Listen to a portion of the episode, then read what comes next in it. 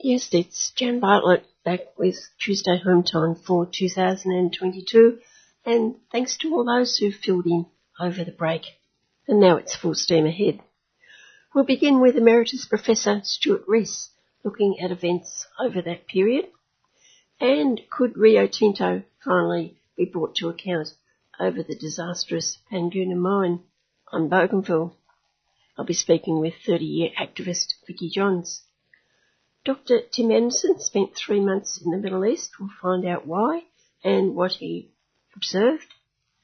The very successful BDS Against Israeli Fund into the Sydney Festival with the co-founder of Australia BDS, Peter Slezak, and part one of the recent history of Honduras with Sasha Gillies Lakakis, broadcaster, activist and PhD candidate. And then Mr. Kevin Healy with This Week That Was.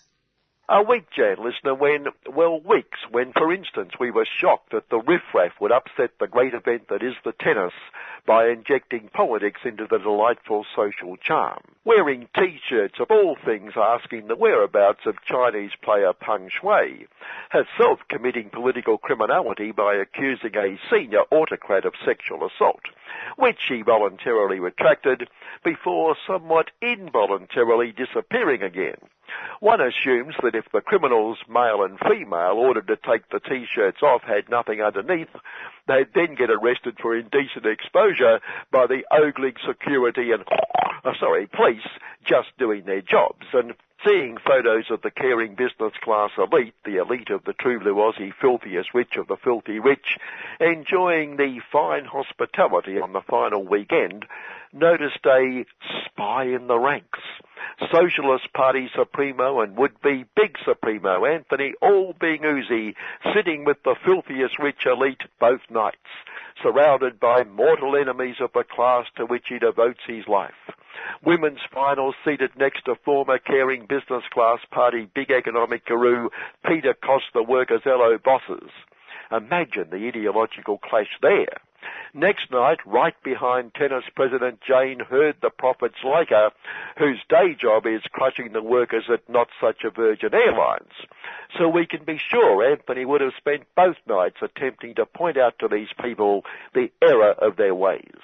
That banning political t-shirts would have resurrected the ghosts of comrades past the Yarra Bank speakers who orated for communism on this site for years, the thousands who marched to the Yarra Bank on May Day, massive marches back then when unions were so huge, magnificent floats and banners, the anti-Vietnam War movement so huge, ethnic communities setting up stalls offering exciting cheap food.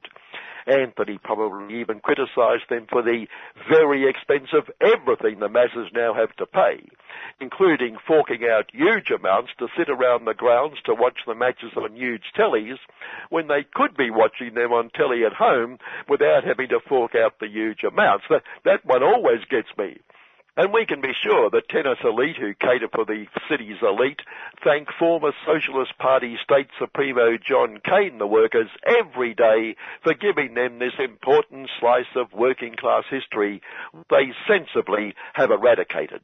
And thank subsequent governments for the billions of corporate welfare they have poured into the venue so the elite can enjoy, can enjoy themselves.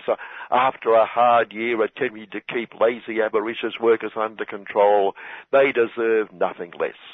So we hope Anthony may have led some of them to see the error of their ways, because we can be sure he would have tried. During the tennis, which the telly channel exploits to promote its exciting, not to be missed upcoming programs ad infinitum, gotta say I see them with the volume down because I also can't stand the inane comments of the so-called experts who specialise in stating the obvious.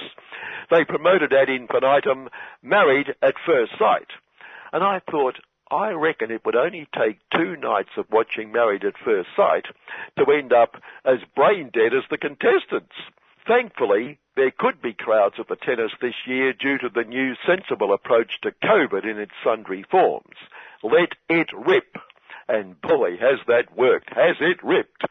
As New South Wales Supremo Dominic Perrottet boasted, Let It Rip been a huge success We predicted lots of people would catch COVID and lots of people would die, and we were spot on. He looked very pleased with himself. And what a clever choice of words by the caring business class and the government led by a marketing expert who knew the economy had no choice but for us to learn to live with it, to let it rip. R.I.P. We see it on so many death notices and gravestones. Rest in peace. A death in which their loved ones know it was worth it for the good of the economy. Except when it ripped, those who hadn't died selfishly thought it wise to practice voluntary lockdown. Lots of people came into contact with and had to isolate. Workers caught what was ripping and thus the caring business class at whose behest it was agreed we had to let it rip learned to live with it and die with it, but they assumed they wouldn't be part of the dying bit, then demanded the government come to their rescue, because people weren't spending, were selfishly staying home, a shortage of workers, and so they found a new, brilliant way to solve the problem. Just change the definition of close contact so that close contact didn't mean close contact. And so those who met the new definition of close contact didn't have to isolate and could go out and work, work, work and spend, spend, spend. And those who caught the pandemic didn't have to isolate either and their caring employer could order them to go to work as long as they observed certain safety protocols like don't die on the job because that display of total disregard for their caring employer would force productivity to be halted temporarily while they remove the body and the government and the caring business class were aghast that the bloody evil union said maybe workers shouldn't have to go to work when they have COVID and or should be isolating and caring employers should foot the bill for tests and safety measures and caring business class relations minister Michaelia Koch the workers screamed this showed how uncaring and hypocritical and anti-True was he were the evil unions. They complain about workers not being able to go to work, and now they don't want workers to go to work. Oh yes, we can understand her justifiable anger. And our old mate Innes Will Cost the workers of the True Blue Aussie Industry Profits Group said he recognised safety had to be considered but these were exceptional circumstances and caring employers simply couldn't afford to provide tests and safety and workers should meet those costs themselves so they could enjoy the privilege of working for their caring employer. As new figures showed, the caring employers had made record profits during the pandemic and our billionaires had doubled their billions which explained why they couldn't possibly afford safety measures, and the government and caring employers said the evil unions ignored the obvious fact that government and caring employers would never collaborate to change the definitions, so workers must go to work if they thought for one second this would put workers at risk. And anyway, those who already had COVID and were forced to go to work were not at risk because they already had it. And then the aforementioned marketing guru, Big Supremo Scuttle Them More Son, aka Scummo, and hasn't he had a wonderful week? And Dominic and others decreed we must not delay the start of the school year so dear little children could go to school. Uh, so you're concerned about dear little children's education. We're concerned that if they can't go to school, their parents can't go to work. Think of the damage to the economy. And again, they predicted that lots of kids and teachers would catch COVID, but, well, they had to learn to live with it, to let it rip. And again, their perspicacity was spot on. They're so wise. And at the other end of the life cycle, as aged care saw massive deaths and lockdowns, the minister, Richard Cole, backed the bosses, assured all that meant it was going extremely well gotta say Richard almost, not quite, but almost makes Barnacle and Constable Peter Duffer look intelligent. And on such matters, hard to believe, isn't it, that pharmacists and other retailers would be ripping off with rapid antigen tests. Well, they're not. They explain why they have to charge such ridiculously outrageous prices. But I was a touch bemused during a telly item about a shortage of rats tests, a sign in a pharmacy, special, three for sixty. Wow, how could they afford that? Anyway, special three for 60, but next to it, limit two. which I thought made a bit of a mess of the special. In fact, we know no one would take advantage of a pandemic, so just a stroke of real luck that report by Oxfam that, as we mentioned, our filthiest rich of the filthy rich have doubled their filthy rich as COVID rages. The 47 filthiest richest of True Blue Aussie with more wealth than the poorest 8 million which makes us appreciate even more the billions of corporate welfare they extracted from the public purse and needed so desperately.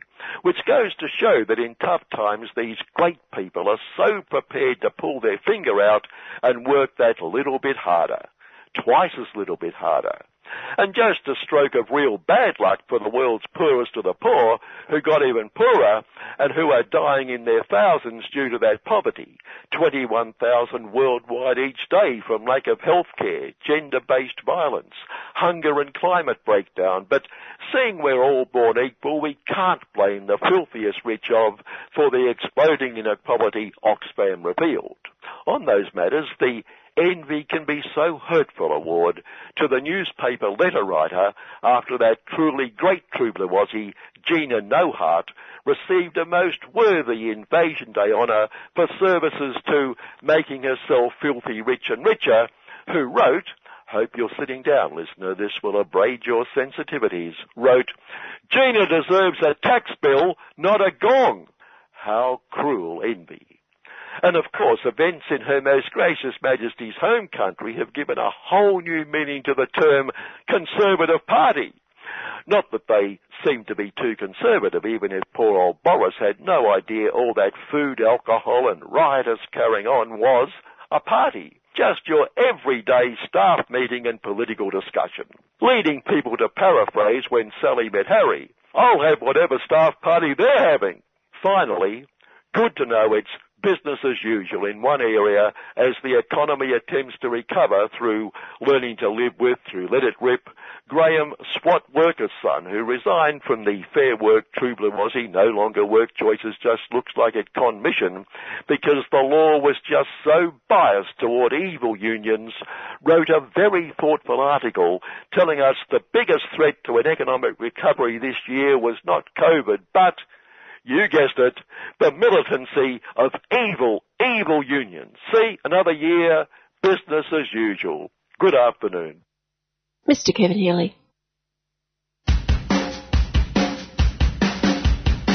And if COVID has shown anything, no government in Australia has had a planned approach to safety in terms of workers under COVID. Everything's been done knee jerk. So whilst you've got market capitalism operating from a market perspective, we're only ever going to get knee-jerk things which involve huge exploitation, inequity and racism. None of these things are being planned or addressed in any long-term way. It's all stopgap and knee-jerk and it is because of the role of the market. Subscribe to 3CR, workers' rights and union struggles. Go to 3cr.org.au forward slash subscribe or call the station on 03 9419 8377.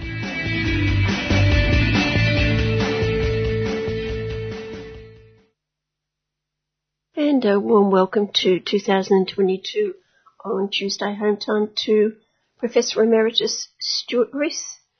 Stuart, I've been absent, but I'm sure plenty of issues have been occupying your brain and plenty of words connecting with pen and paper.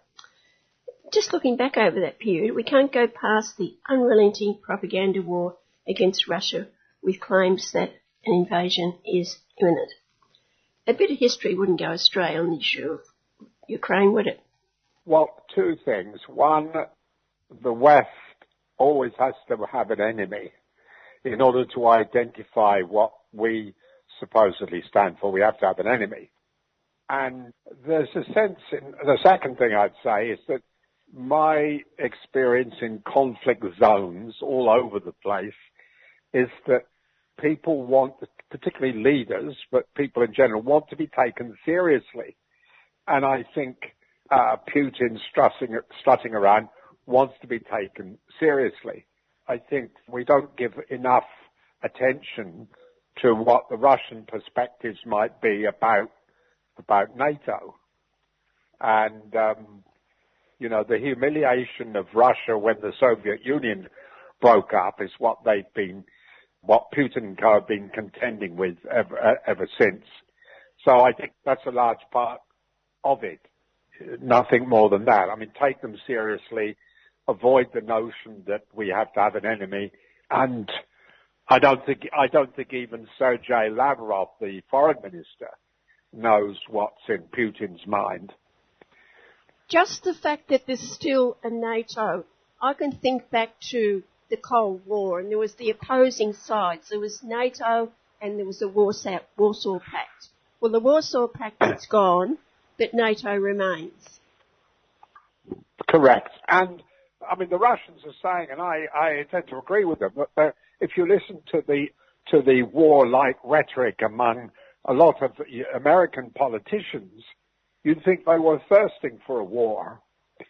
Of course, you can argue about Russian expansionism, but um, if the agenda every day of the week was how do we live together, how do we coexist, we'd, we'd have a different, we'd approach this issue differently than, than, than counting up the number of troops who are amassed on the border or how many arms we can supply the Ukrainians with. I think there has to be a different kind of resistance on all sides.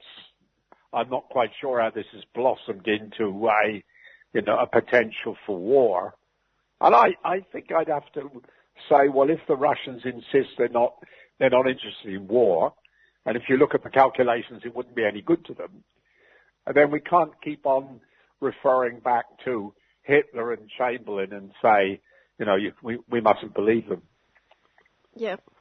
Well, another issue that's been going on for many years now is the imprisonment and torture of Julian Assange. Yeah, I think that is the, one of the most appalling evils. It's an evil promoted by the Americans' obsession with revenge. It's an evil continued by the United Kingdom masquerading as though it has any interest in justice. And it's an evil supported by a very cowardly Australian government. You know, in the short time that we all have left on the planet, why they have to scapegoat and punish one of the most significant citizens of the past 50 years, well, it only shows how much the concern with with cruelty um, is is a priority in governments. I've actually dropped the term cruelty because I think these people in America, in the UK, and in Australia who practice or collude with the imprisonment of Assange are, are evil. I'm actually writing about this now as though this is evil. It's worse than being cruel. What he's been subject to, it's unprecedented, isn't it? look, there have been all sorts of scapegoats in history. So in that respect, that that it's not it's not unprecedented. It's unprecedented in terms of the alliance between three countries to uh, punish this one person, and the alliance goes not only with the politicians but with a judiciary that doesn't seem to know much about justice. And I'm particularly referring to the to the kind of pantomime that passes for justice in the British system. And what about Australia with the, the Labor Party doesn't seem to be raising its voice very strongly? No, I mean there are there are a slightly increasing number of politicians, and you have to give credit to Barnaby Joyce in this respect, who are and, and Andrew Wilkie and even George Christ and George Christensen, who who said enough is enough. This is absurd. This has to end. I mean, I think we need to, you know, encourage those uh, more principled politicians to say, for God's sake, of all the things we have to deal with in the world at the moment, why any any energy left in continuing to support the imprisonment of of Julian Assange? And they're supporting it by saying nothing, or by by the terribly lame excuse of people like Marise Payne, the foreign minister, and, and the prime minister, that, that justice must take its course. I've heard that for almost all my life, and it has nothing, that, that, that easy, lazy phrase has nothing to do with justice. Another scandal of huge proportions is the continuing imprisonment of asylum seekers. And we had this um, exhibition over the holidays of Novak Djokovic. What were you thinking when all that was going on? Well, look, I wish Djokovic had come out with a statement saying that this is terrible. These people should be released. Again, we, we've gone in for uh, evil of the, of, of the very worst kind. Morrison and Dutton and Marise Payne and co and, or, or, and members of the Labour Party who collude with this are actually evil people in my judgment. And I've just, I've just, uh, written about it and said it off this morning. You've got the, the case of, of Mahdi Ali, Ali, who escaped oppression in Iran when he was 15. And he's been locked up ever since by trying to escape to human rights respecting Australia. He's now 24. So we've dehumanized this guy as part of our policy. And um, Guy Rundle wrote brilliantly in Crikey about this about a couple of weeks ago, saying, you know, what's going on in Melbourne? I mean, the the prime the premier of Melbourne, he must know that that hotel is in his city, that, that tens of thousands of people drive past it every day. Why, why are we allowing this? Why don't we just let them all be free, you know, before you and I finish this program? You'd be disappointed that Djokovic didn't make a statement about this issue? Yeah, I'm, of course I'm disappointed. I don't think, um, uh, I mean, he might have, he might have said something. I never, I, it hasn't been reported if he did. Uh, look, he doesn't have a record of coming out on those on those sorts of issues. Um, I think that the best example comes uh, for sportsmen taking a stand comes from Craig Foster, who's tried to continuously say this this is this is a blight on uh, this period of history of Australia. It's just the cruelty which has become evil. It's metastasized in terms of a cancer from from cruelty into evil.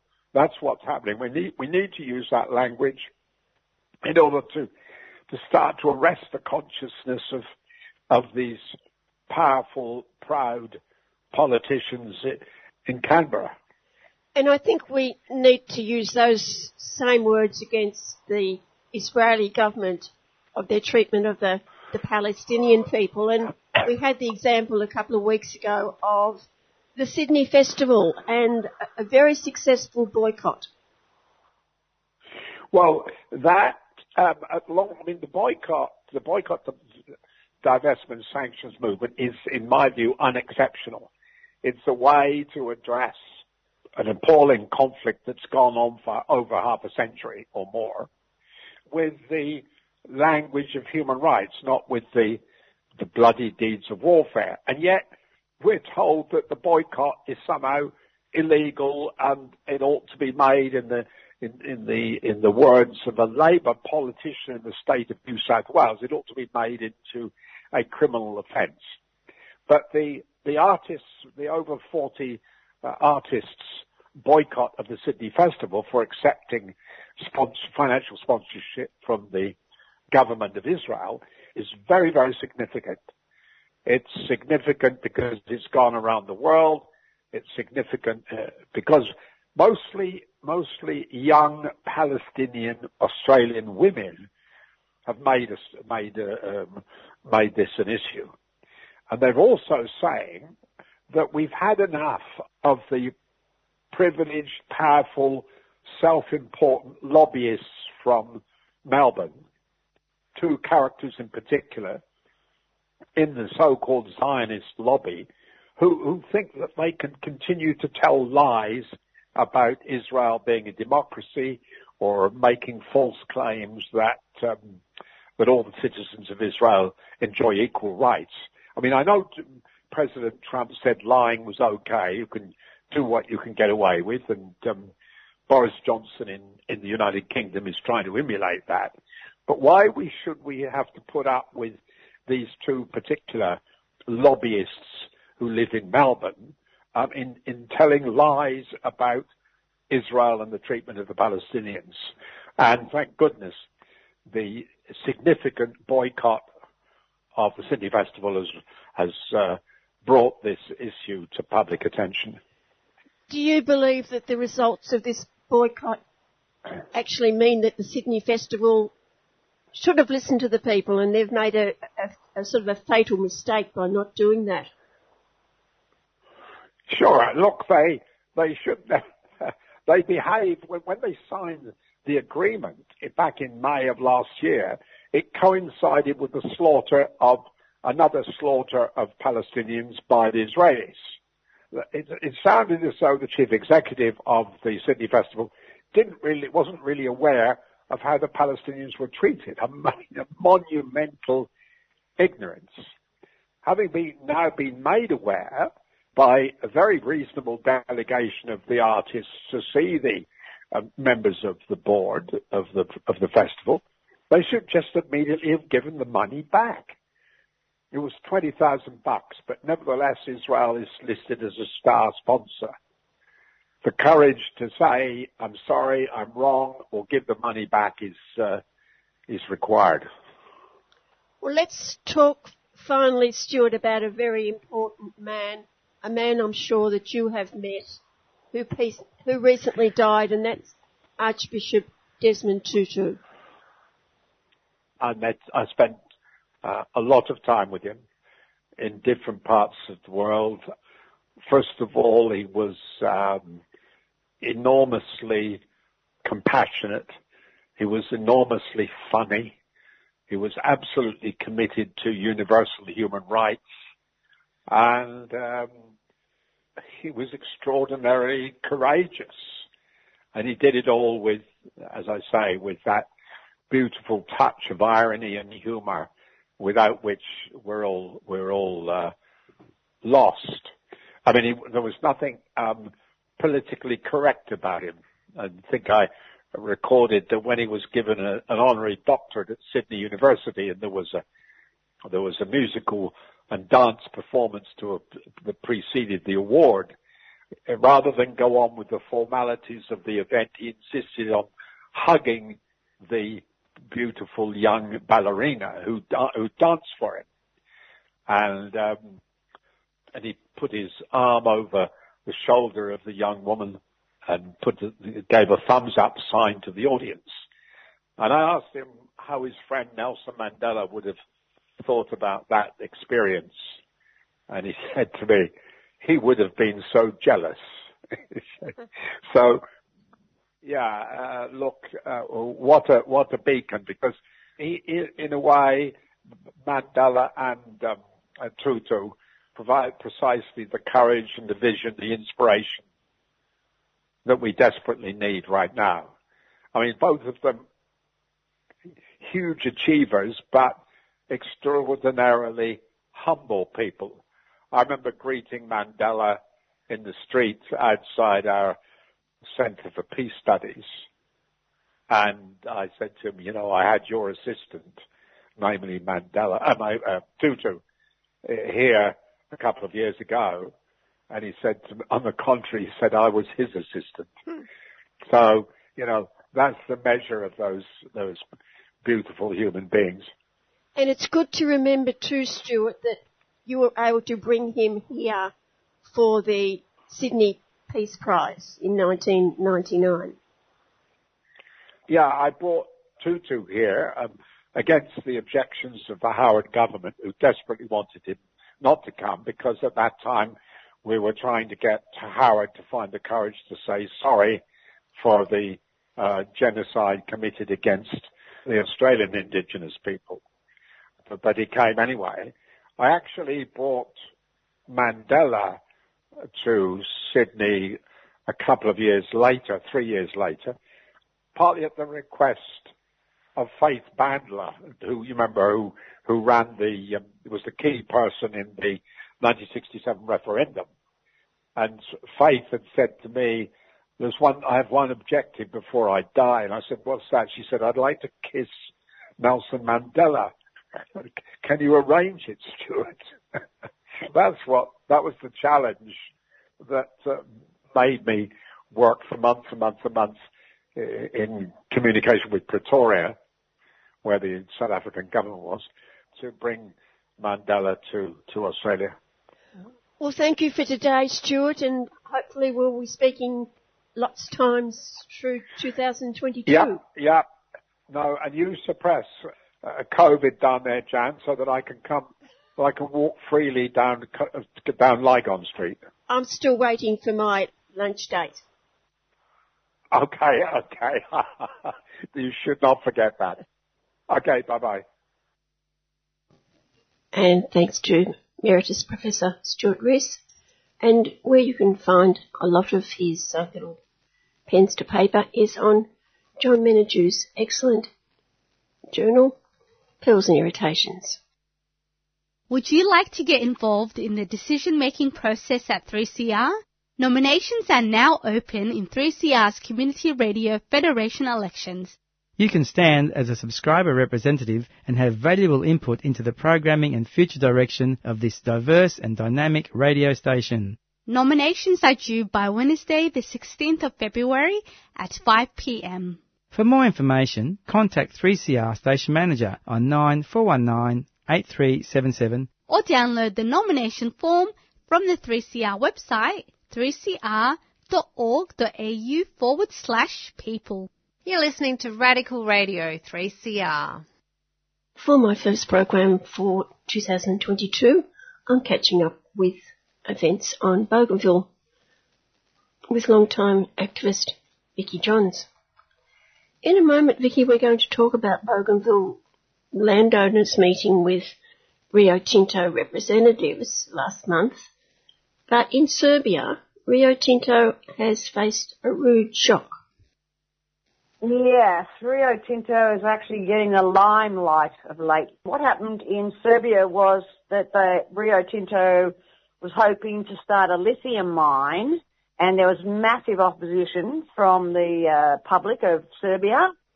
And through that pro- protest and opposition, including the government in the end, they Rio Tinto have been kicked out, so there'll be there will be no lithium mine in Serbia. Is this a first for mining companies that um, that they've actually listened to the people, that the government has stopped it?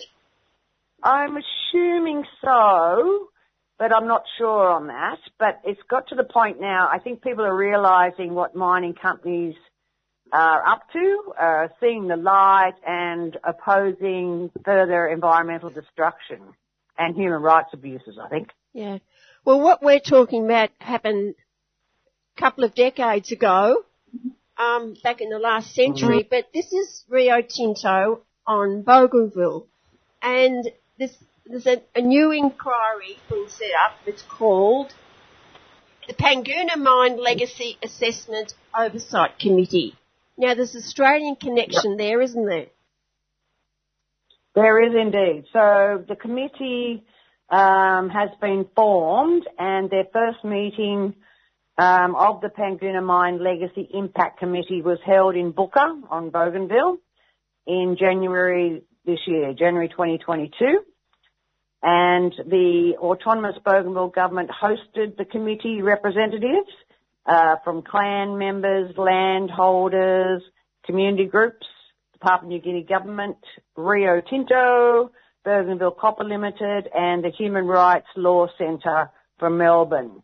So basically the committee met to discuss a way forward in assessing the environmental and human rights impacts associated with the former Panguna mine on Bougainville.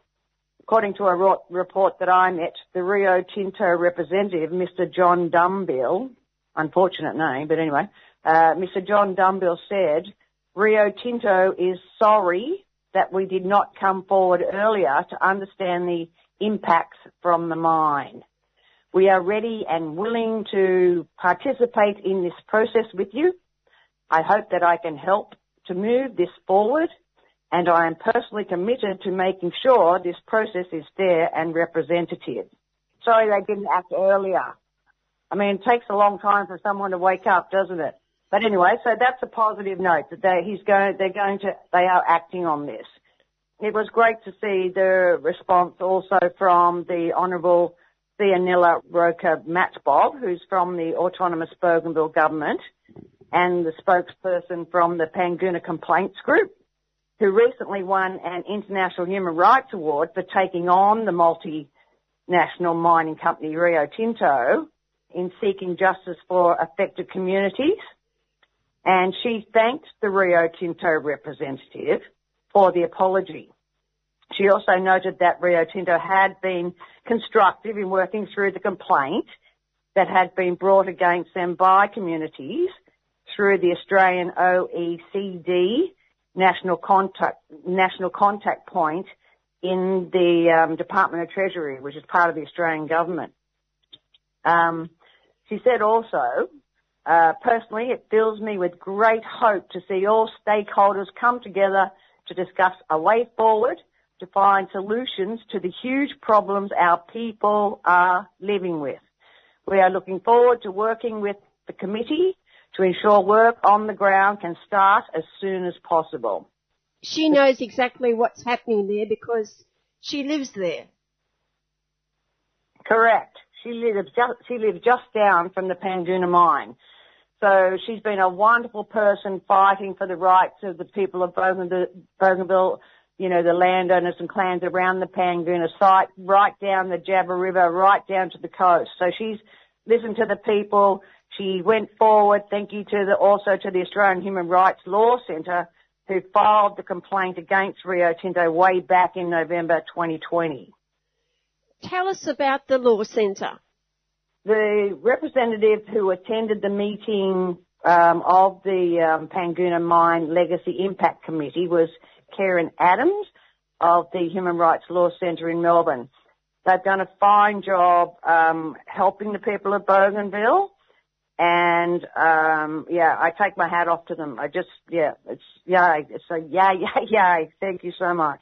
So yeah, they're still fighting and um, there for the people of Bougainville and going to make sure there's justice and you know that the human rights violations and the environment, environmental damage caused by Rio Tinto is uh, rectified. There's another meeting this month. What's expected in that one? The next meeting yes, this month, um, apparently will be held in Panguna, uh, where reports will be received with regard to like relevant background, uh, like history, and um, information about the environment and the population of Panguna. So I'm not sure of the date this month in February, uh, but yes, I, will be all eyes and ears. Then apparently um, the impact assessment contractor is to be appointed by the committee in April 2022. It's taken a long time, hasn't it, Vicky? Taken forever, Jan. I mean, uh, I've been I've been connected with the Bougainville struggle since 1993. It's a long time, and basically, it's like when we're still waiting for justice. We're still waiting for you know, an outcome for the people of Bougainville. We're still fighting. We haven't given up the fight. The struggle still continues. So well, all we can do is hope that, you know, justice will, fight, will, will prevail soon. I did pick up a report um, also on the 1st of February. It, it relates to Rio Tinto and the culture of silence that they have ensued for many years all over the world. And the report was, you know, bully, about bullying, se- sexual harassment and racism that's rife at Rio Tinto. Like, this was, um, like a workplace review and it was conducted by the, um, former, um, uh, Sex Discrimination Commissioner Elizabeth Broderick. And she said the findings of that report were deeply disturbing and that the company has promised it would implement all the 26 recommendations to improve its culture. So, and that, I think it was a worldwide, wasn't just Australia, I think it was worldwide, but it was, it was just horrendous, like, you know, rape, sexual harassment, racism, like this company just hasn't changed. And well, you know, but, but, at least it's coming to the fore now. It's coming to the front of people's minds what this company is really all about. And the report on Tuesday, the 1st of February, was a follow-up because of um, what Rio Tinto did after it blew up the culturally significant 46,000 year old rock shelters at the Juukan Gorge in the Pilbara in order to mine for more iron ore. So, you know, it's, it's, it's slowly but surely, Jan, I think we're getting there and Rio Tinto have a lot to answer to. Well, it is a number of decades since the mine closed. For people listening who might not know that history of that mine, we've got environmental, social and human rights problems. Can you just briefly talk about the aftermath of that mine? Right. So just, um, I guess in short, the people of Bougainville did not want the mine to go ahead in the first place. That is the Panguna mine in central Bougainville. They protested peacefully. They went to meetings with the mining company, Bougainville Copper Limited, who is a um, part of Rio Tinto. Their cries for, you know, concern about the mine even starting and, and or already beginning were falling on deaf ears. So the mine did start operate, you know, did operate, knocked down forests, the river, everything was pumped, thrown, all the waste was thrown into the river. There were no environmental laws. So what happened after, after a while, the people of Bougainville were still fed up and tried again with the mining company to say, look, this, we've had enough, you know, even the royalties, you know, are pathetic and our people are sick where the, the pollution is so bad and here, look at the fish. We got this out of the river, and the fish had all these like ulcerations, sores on them. And the mining company said, "Oh, oh, we'll get that tested, the fish." And anyway, so and we'll, you know, we'll get back to you later. Anyway, so they had a meeting later, and the, the company said the ulcers on the fish or the ulcerations, the sores on the fish have nothing to do with the mine. So after that, uh, people just saw red in Bougainville and decided to um, steal some of the um, explosives, dynamite, from the Panguna mine site and blew up the electric pylons which stopped the mine from operating. So that was back in November 1988. Sadly, what ensued from that was a war and Australia was involved in that war. My taxes, your taxes, all Australia's taxes were involved in the war against the people on Bougainville. So a war ensued. The Bougainville Revolutionary Army were formed uh, to fight uh, the Papua New Guinea Defence Forces, and that war went basically from 1988 right through until 1997. So nearly 10 years. In that 10 years, uh, there was a blockade on Bougainville. No human rights activists or media or journalists uh, were allowed into Bougainville. The blockade was uh, by air, by sea, and on the land. Uh, no one in, no one out. So it took brave people to go through the blockade, you know, to get through like missing bullets and everything else uh, to get stories from the people of Bougainville, to bring it out to the world, to bring it to Australia, to tell us what was happening, you know, on Bougainville. But sadly, again, that war saw about 20,000 people killed on Bougainville. Yeah, we still haven't had any justice with that either. So, mm, uh, yeah. So the mine has been shut since 1988. The tailings that are poisonous, so the mine waste um, is still actually, whenever it rains, floods down the rivers, floods into the, uh, causing like, uh, like, uh, how do I say it? Like mine, all this mine waste is sitting in the river, at the delta of the river, right down to the sea. And yeah, at last, Rio Tinto said they will address it, but goodness knows when it'll all be fixed. All I hope, Vicky, is that when this meeting of the committee happens sometime in February, that these people are actually taken to see what that mine has done to the people and their environment. Absolutely. So the meeting this month, February 22, is going to be held at Panguna, where the reports will be received with regard to relevant background information, which is all part of the um, environmental and human rights um, abuses. Um, but they also want to know about the population of Panguna. So I'm not sure what they're actually driving at there. Why do they want to know the population of Panguna? We shall wait and see. Meanwhile, the autonomous Bougainville government is moving along to ensure that they have investment opportunities that don't mean they have to have big mining ventures in their country. Yes, um, it's quite exciting for Bougainville because they have been um, inviting foreign investors to to Bougainville to help economically.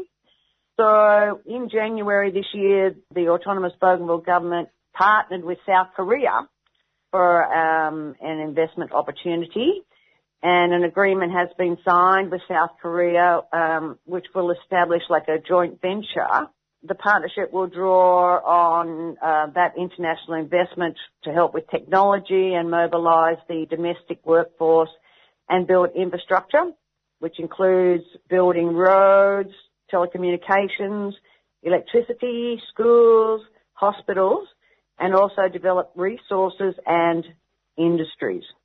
So that's about all I know about that um, agreement at this stage. The other um, great piece of um, news for Bougainville in January was that there's now a Bougainville water bottling company, and that was launched in central Bougainville, and it will be t- producing bottled water for um, identified domestic and international markets. And uh, the autonomous Bougainville government has made available 1.5 million kina for the project and that will start production in April of this year. So that's going to provide more revenue and more employment opportunities for the people of Bougainville also. Great. Now you've been able to keep in touch with your friends on Bougainville. How are they coping? Is, is, is COVID in Bougainville? Um, sadly, yes, in Bougainville and also in the Solomon Islands and in Papua New Guinea from my understanding, uh, everyone is, you know, there's been a massive um, promotion, you know, to get vaccinated in Bougainville, and people are finally doing that. So it's also taken not only the government but the churches, you know, to encourage people to get vaccinated. So people are uh, finally doing that. So yes, you know, I do hope they all remain safe and all, all remain well. Okay, well, uh, we'll keep in touch and see what happens with this next meeting. And we certainly will. That was Vicky Johns. As she said, she's been an activist supporting Bougainvilleans since 1993. Housing Justice After Lockdown examines renters' rights in Australia throughout the post-COVID and provides a critical discussion on the roadmap to a more secure and fairer housing reality for everyone. The forum will offer an open discussion on organising beyond the pandemic for community solidarity and housing justice. It's a free online event on Wednesday, February 9th from 5.30pm to 7.30pm brought to us by the Renters and Housing Union, the Support Network for International Students and Homes Not Prisons, and also 3CR. To register, check the website for details 3cr.org.au. Housing Justice, a free online event, Wednesday, February 9th, 5.30 to 7.30pm. See you there. Well, many of us will experience springtime in either lockdown or waiting for the next one. Dr. Tim Anderson fled from it all and spent those three months in the Middle East, mainly in Lebanon and Syria. So today we find out about life in these two countries, which until relatively recently were part of the same geographic entity of Greater Syria. And then later he travelled to Iran. Tim, a brief history lesson. How and why did Lebanon and Syria become two countries? We go back 100 years, we had something that's called, still called the Levant, the Levant, which is today it's Palestine, um, you know, including occupied Palestine, Israel, Lebanon and Syria. They were all one area and the people there speak much the same language. They have a lot of the same habits and so on. But with the colonial era and with the British and the French taking over control of the air from the Ottomans a, bit over 100 years ago, they did what empires do. They divided people up. So the French carved off Lebanon from Syria, from Syria and tried to create an artificial majority of Maronite Christians, a little bit like what the British did in the north of Ireland. You know, they tried to create a little loyal group of people of a different religion to divide Ireland. So Lebanon was set up as a sectarian state, or they call it confessionalist, but really means everyone has to identify with a religion, whether they like it or not. And Syria was, uh, on the other hand, fought for its independence, so established the closest thing to a secular or pluralist state in the region, actually. And of course, because of that, has sort of incurred hostility for many, many, from the beginning, really, from the 40s when uh, they got their independence from the French finally, for being an independent state, for not really coming under the auspices of the, of the NATO powers these days. So they formed, Syria formed traditional alliances with the Soviet Union and later on Russia. And then, of course, you know the story of Palestine, that Palestine was divided up in the late 40s and more than half was given to uh, a Jewish Zionist European group. And then the other 45% was whittled down to a tiny amount today where it looks like Israel is, wants to swallow up the entirety of Palestine. And so we have an apartheid state, and that was all under the British. So this is this is the mess that the colonial powers, um, particularly Britain and France, created in the Levant, which could be, and hopefully in the future might be, a more uh, a unified federation of the. There are many people in the Levant now talking about a, a Levantine federation without this religious sectarian boundaries. And how did you find Lebanon? We're giving in our mainstream whatever the impression that Lebanon's just about on its knees and failed state. Is that correct or not? I mean, failed state is an aggressive term these days because international law it means that it's a threat to other states and therefore a pretext for intervention. That's the problem with the concept of a failed state. But Lebanon is in deep trouble at the moment, and the problem is I mean, economically, there's been a collapse. Uh, they had that terrible port explosion uh, a bit less than two years ago. But the the root problem in Lebanon is this confessional system. They really, as many Lebanese, articulate Lebanese say, uh, Muffy Dowley, there is not a state there. Unlike in, if you, you go across to Syria where there's been 10 years of war and, you know, the roads are working, the garbage is collected, all of these sort of things are functioning. And in Lebanon, it stinks and there are no proper public services and, you know, there is privatization to the maximum and everything is sort of organized under these sectarian family groups like mafia groups that control everything. It's, it's a business. So it's a, it's very difficult because there's no easy way out of the problem in Lebanon without a new constitution and the the major groups, the the oligarchies that control Lebanon are not in favour of doing that. So this is one of the reasons, of course, why you have, you know, Lebanon is one of these countries that has more people in the exterior than in the country. I think there's about five million people in the country, and there's many more than that um, in other countries around the world. But Lebanon and Syria are sharing some things now, which is the economic siege, uh, a terrible pressure from both the Europeans and the US to try and starve them into submission. And of course, this is, applies to at least half a dozen countries in the region now, including most famously Iran, I suppose, because Iran is the biggest uh, and most powerful of the independent groups in the region there. But you've got Palestine, Lebanon, Syria, Yemen, Iraq, Iran, all under one form or another of siege and um, serious economic pressure. And so there's the, the, the economic war has, in a sense, um, become the dominant reality across that region now because in many respects the proxy war that the US has been waging in Syria and Iraq, although it's still there, is largely defeated, mostly defeated. There are only safe havens for terrorism in Syria, for example, in the areas that are occupied by the two biggest NATO powers, Turkey and the US, and Israel in the south. And similarly, the US occupation in Iraq is maintaining a safe haven for ongoing terrorism in Iraq. That's the that's the dilemma, the security dilemma. Just to stay with Lebanon for a few minutes, how do the people cope with that economic war, the, the people on the street? Well, with great difficulty, there's um, prices are very high. The currency in Lebanon is almost not totally out of control, but very, you know, being inflated enormously. It's in worse trouble than the Syrian currency because the Syrians produce a lot and the Lebanese are traditionally traders on the coast. So the currency, for example, when I arrived there about five months ago, um, the currency was, I think, 17, 18,000 to a dollar, and it had been 1,500 two years before.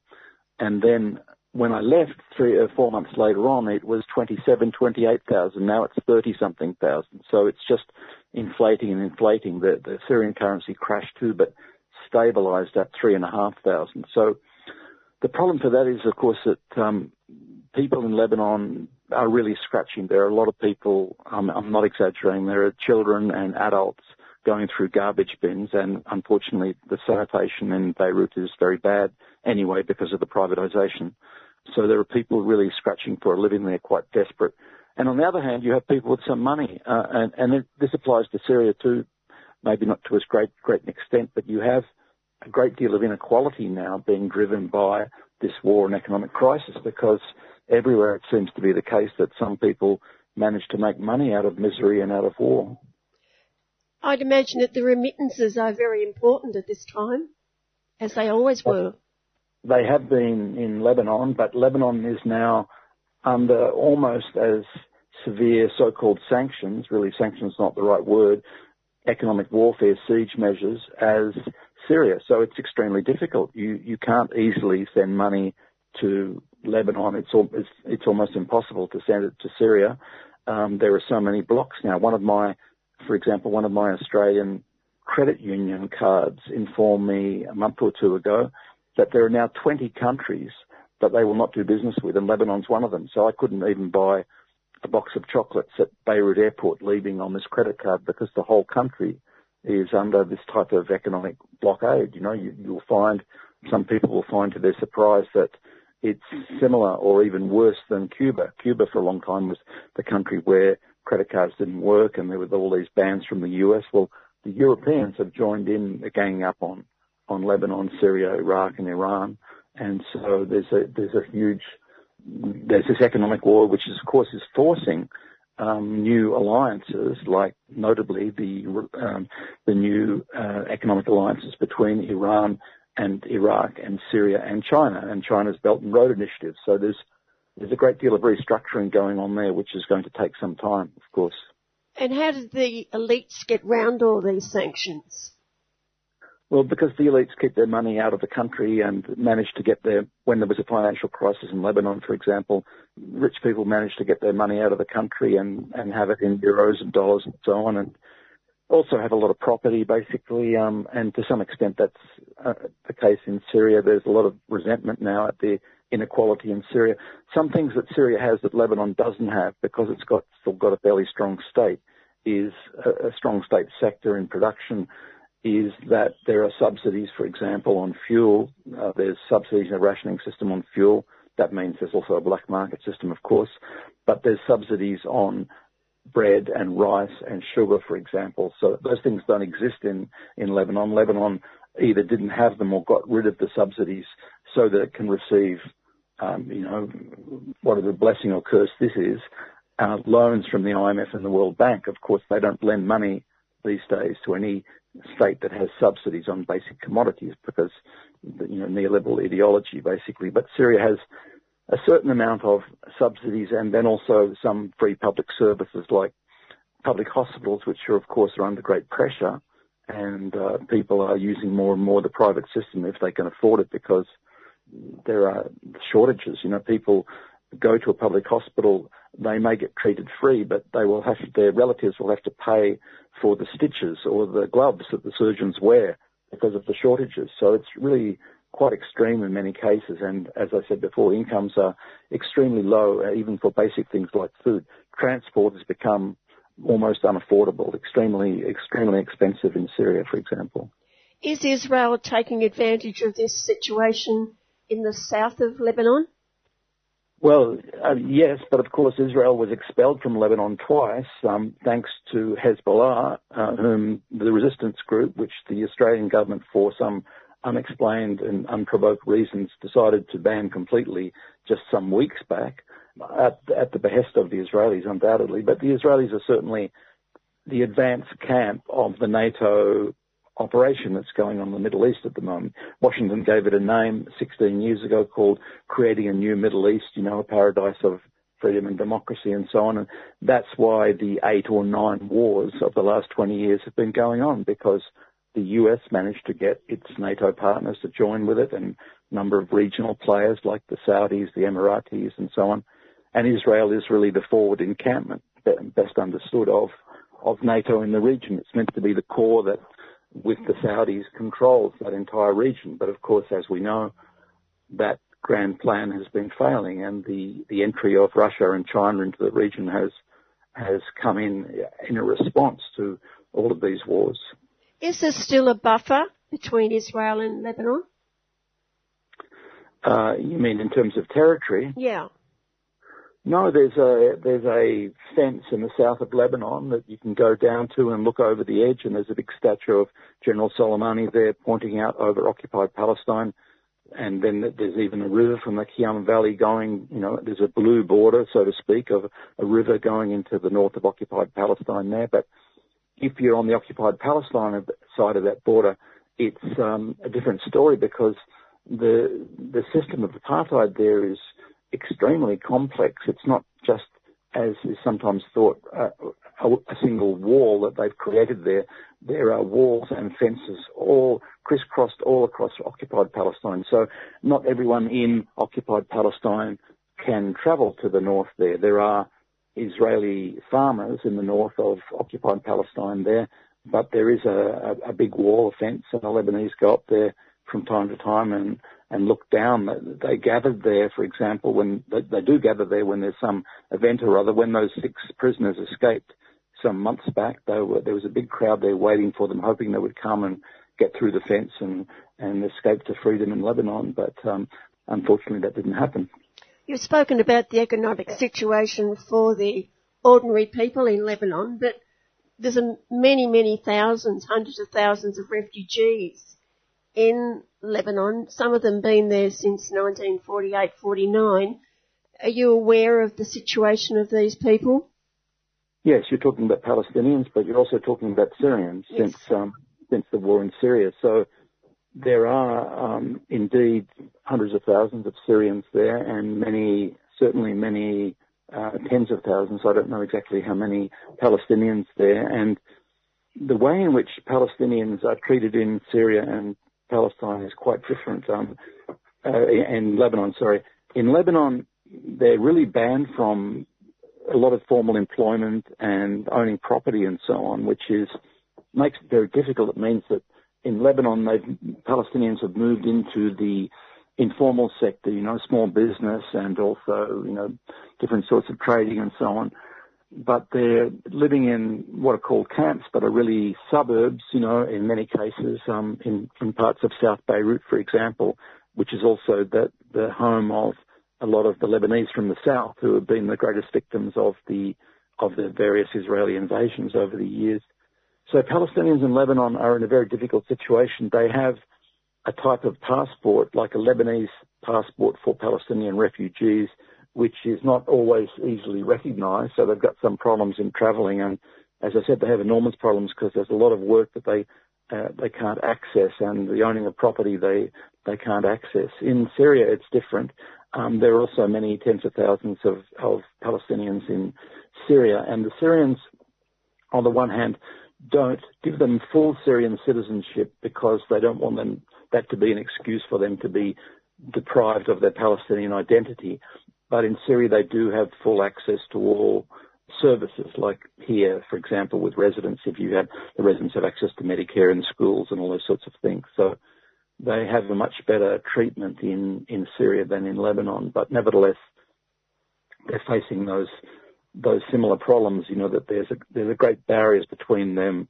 They can't effectively travel to Palestine and even Palestinians in Palestine, unless they have dual nationality, have difficulty travelling out too. So there are huge barriers. You know, if you go to Jerusalem, for example, Al Quds, there's a the gate on the north is called um, Bab you know, the Damascus Gate. And indeed, if you went in a straight line from Jerusalem to Damascus, it wouldn't be that far. But of course, now you've got all of these occupied areas, occupied Syrian Jolan and fences and, and, and terrorist groups that the Israelis have fomented in, in, in Syria and so on. So it's a nightmare, really, that complex set of borders um, between occupied Palestine, Lebanon, and, and Syria. Talking about Syria particularly, how much of the country is free of um, outside forces? Uh, it's occupied by three powers, effectively. The Israelis, since 1967, have occupied the Golan, which is clearly Syrian under international law. There's, whatever the Israelis or the Trump regime said about annexation doesn't mean anything international law. There's a system of sovereign states set up when the United Nations was created. So the, the Golan is um, a large section of Syrian territory which is occupied by the by the Israelis for a long time. Then you have the Turkish Al Qaeda occupation of significant parts of northern Syria and two thirds, the northern two thirds of Idlib. And then you have the US with its proxy, the, the SDF, the Kurdish led SDF, which is called Qassad in, in Arabic, occupying large parts of northeastern and eastern Syria. And they are also playing with the remnants of ISIS terrorists there, relocating them and moving them around and releasing them from time to time to carry out attacks, particularly in the Syrian desert. But in that eastern part of Syria, which I did manage to visit um, last late last year, it's not as you would uh, as would be sometimes portrayed a zone which is totally occupied and controlled by the US and its proxies. The Syrian army is there all across that region, so it's a, a strange sort of mosaic where you have Syrian army and areas controlled by the Syrian army, like the, the major public hospital in Qamishli and the airport in Qamishli and uh, other residential zones. And then you have the SDF with their checkpoints. And then outside the cities in the eastern area, you have the US camps and they're transporting equipment in from Iraq and, and stealing oil and wheat from Syria, taking it out into Iraq and so on. So the, the occupations in Iraq and Syria are closely linked, but there's this strange sort of hybrid where the Syrian army has, and a lot of Syrian institutions like hospitals and airports have not been displaced from that area. It's still functioning. But it's compromised, of course, because the, the, the, the US, even though in relatively small numbers there, are still capable of responding. And, and also there's the, the smaller Al Tanf area in the south of um, Syria, which straddles the Syrian, Jordanian, and Iraqi borders. And you notice there that the, the US in particular is really, has really located itself all along the Syrian, Iraqi, and Jordanian borders, with one exception where the Syrians and the Iraqis control Al Bukamal, the, the crossing going into Iraq. And that one is the subject of many attacks by US missile strikes and attacks. Uh, you, you, you may have heard some weeks ago that the New York Times exposed this massacre that the U.S. Air Force carried out on civilians in a in a village called uh, uh, Al Baghous, which is near that, that crossing. is a struggle that the U.S. has been trying to um, get wrest control back to keep a complete division between Iraq and Syria, and of course Iran, Iraq and Syria, and the recent relocation of uh, 750 ISIS terrorists from Hasaka down south to Al Bukamal is part of that attempt. There's an attempt to try and dislodge the, the Syrian Iraqi control of that one border crossing. What's the truth of the prison outbreak?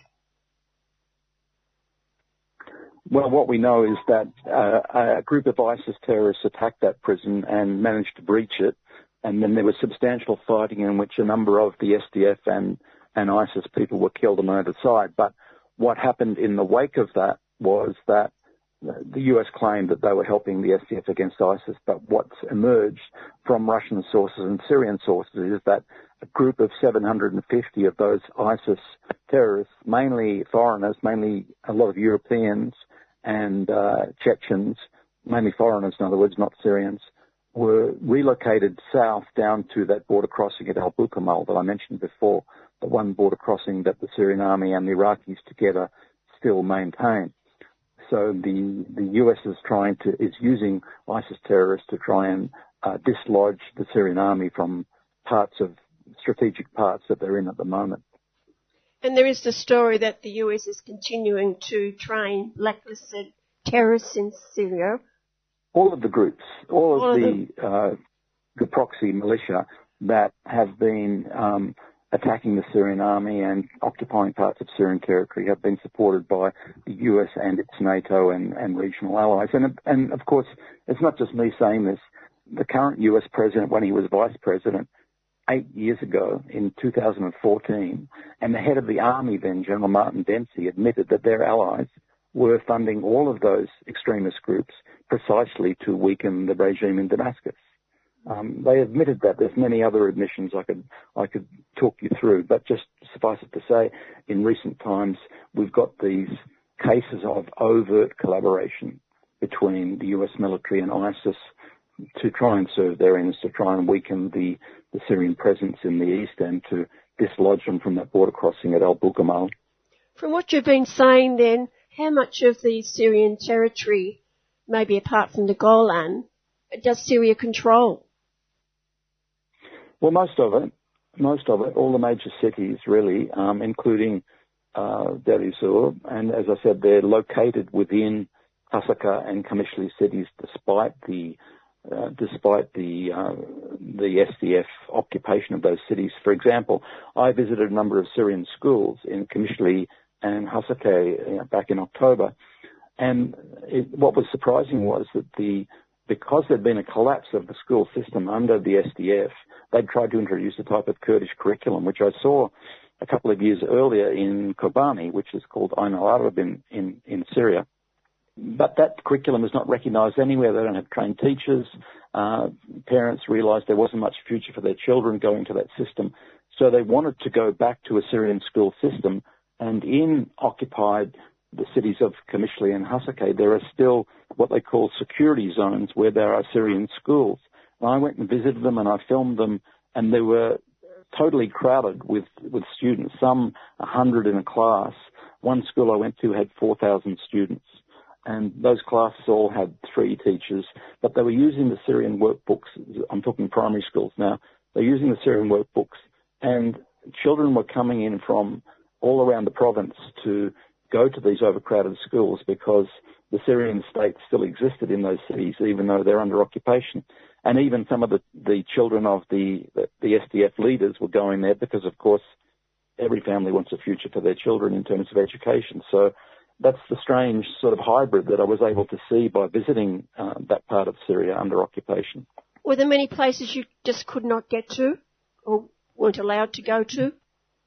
Yeah, the the the parts occupied by Al Qaeda in um, in Idlib. I did go to Idlib. I went to three of the cities that had been liberated there to look at the front line. Uh, I made some videos. I posted them online on the the Hands Off Syria YouTube site. So I managed to see parts of Idlib, but only some of the cities there are being repopulated now because the cities on the front line are still facing attacks from the Al Qaeda groups there, which is mainly HTS, which is Jabhat al-Nusra, Al-Qaeda in Syria, rebadged, and also a Uyghur group called the East Turkestan Islamic Movement, which is with them in Idlib. So I was able to go and look down on the mountains from the from the western side, from the Latakia side, and go in from the Idlib side with the permission of the army and see the occupied areas there. That's all rather a stalemate because of the the international interference, basically. You, you, may recall that the army was liberating Idlib. It did, in fact, liberate the southeastern third of Idlib, but that was all stopped because of the threat of NATO intervention. The French, the British, the US all threatened to attack, um, launch missile strikes on Syria because of the humanitarian consequences of the Syrian army liberating its own territory from Al Qaeda groups. And then Russia cut a deal with Turkey and everything got stalled off. And um, there's that sort of international stalemate. But it's only in those occupied areas, uh, this, providing safe havens to terrorism, that there is still this terrorism which is coming out of those areas from time to time. Uh, Syria and its allies, notably Iran and Russia, have effectively defeated terrorism through the region. And indeed, there's quite a, uh, the beginnings of a of, of a, a, moderate sort of boom in tourism in Syria because Damascus, Aleppo, Homs, the coastal cities, and so on, they're all quite safe these days, and there are quite a number of tourists returning to Syria. You also went to Iran. How long did you spend there, and where did you go? I just went to Iran for one week this time. It was my third visit, and I was part of a group that went in the commemorations for the anniversary of the death of General Soleimani, who, as you know, Trump murdered two years ago. Um, and he was a great hero, was, is the great hero of the regional resistance there in the region. We, we went out, apart from Tehran, a number of, um, uh, activities in Tehran. We went to the city where he was born, Kerman, and to his grave and to Azad University where there's a great deal of study going on in his name. There, there are institutes of, of study in the name of um, Hassan Soleimani and the university there, by the way, the branch of the university, Azad University, it's a huge university. I've never, I thought Damascus University was big with 250,000 students. Azad University has over a million students and branches um, all across Iran and in some other countries. So we just had a week of activities in Iran this time. What was your involvement with the educational system in those countries that you visited? Well, I, have had some longer involvement with some universities, um, doing some seminars in some of the universities in the Iranian universities. And uh, on this occasion, I was with a group which visited a number of universities too, and we gave some talks in those universities. We were a group of, uh, it's a group called the Pajama, or the Global Gathering in Support of the Choice of Resistance, organized out of Lebanon with representatives from North Africa, the Middle East, and some other parts of the world, basically. And so we were mainly visiting universities, and in the course of that, I've been offering free uh, an online course, uh, an update of when I, I used to teach at Sydney University here, and it's been taken up by Tehran University now. and It's been offered in in Syria too. So, in other words, offered for Arabic speakers and Farsi speakers, but the materials are to start with in English. So I've got some ongoing relationship with with some of the universities, some that go back a few years now. Just final words, Tim. Is there anything we, we, you'd like to add before we finish? No, nothing to add, Jan. I'm just going to Venezuela tomorrow because there's a, a meeting of the Network in Defense of Humanity, which is rather similar to this Middle East group I'm involved in. So at the moment, my work is on those sort of links, some of the links between the Middle East and Latin America, and that's probably I'll have another trip to to Latin America a little in the middle of the year too. So that's what I'm working on at the moment. Okay, thanks, Tim. And we'll talk to Tim when he comes back from Venezuela. That was Dr. Tim Anderson.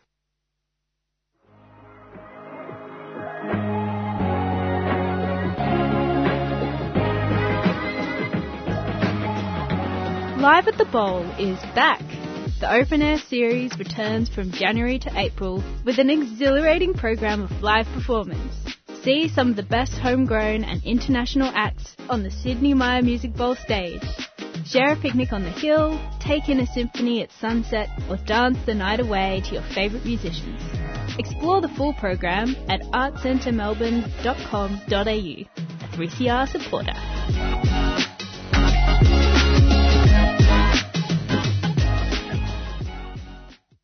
The Sydney Film Festival for 2022 is over, but it will be remembered as the festival which betrayed artists and arts organisations, fundamental partners in any arts festival, leaving many to publicly call for a boycott, inspired and guided by the global Palestinian BDS movement, founded and led by Palestine Civil Society.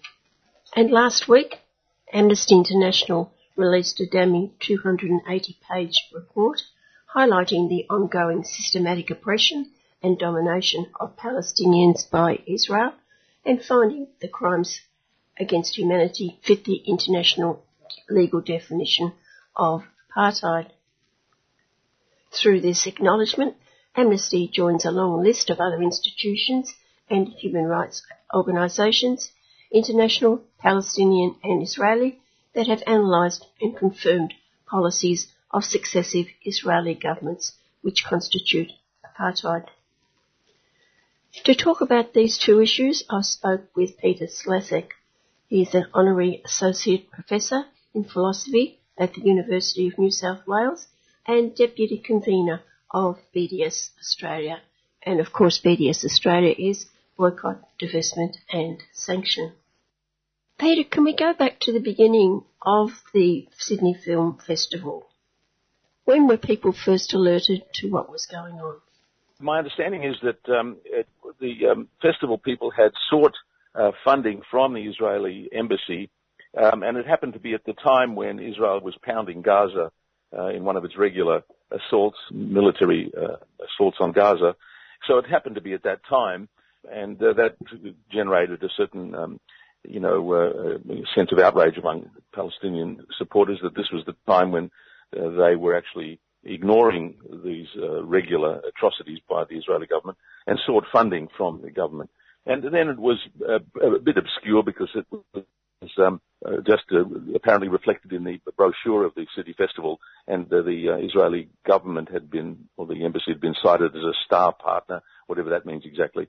So it was sort of below the radar for a while until it became publicly visible, and then uh, increasingly uh, people started making uh, some concerns about it, and and several groups, including my own group, the BDS Australia, we met with the the board of directors of the festival to express our concerns and to indicate the reasons why it's inappropriate for the festival to be accepting funding from the Israeli government. Can you expand on that? On the reason for it being inappropriate? Yes. Well, look, you know, it's pretty clear now, in, since that all blew up, since the festival, and, and about 40% of the, the artists uh, pulled out uh, in, in solidarity with the Palestinians as an act of protest. Since then, just in the last few days, Amnesty International, the most prestigious human rights group in the world, has now issued uh, a report, uh, two, a nearly 280 page report, describing the state of Israel as an apartheid state. Now, this is not just a term of abuse, it's a detailed account of the uh, the crimes uh, according to international law. There's a precise definition of apartheid under international law, and and uh, Israel is in violation of those uh, laws in a number of ways, uh, in, in, its discrimination and oppression um, of the Palestinians, both in the West Bank and Gaza, especially, which is a brutal collective punishment and, and a crime in international law, but also within Israel proper, as it is um, in the 48 Israel, as it's called, where the uh, Palestinians are far from having equal rights, despite the constant protestation of the defenders of Israel that, that they have equal rights. Uh, there's an um, Israeli NGO called Adalah, based in Haifa, and it lists 50 or 60 formal laws uh, which discriminate against the Palestinian citizens. It's true they're citizens, but they are far from uh, from uh, equal rights in the state. And um, and so the and now of course Amnesty International is the third prestigious group. Before that, uh, in the middle of last year, uh, Israel's own human rights organization, B'Tselem, and then Human Rights Watch, another international human rights organization, they also both came out with reports detailing the uh, grounds on which Israel deserves to be called an apartheid state. And it's not just a, a term of abuse. The Israeli government and of course the local uh, Israel lobby defenders to say, oh, this is anti-Semitism. It's pathetic that they resort to abuse where the facts, whatever you want to call them, are pretty clear.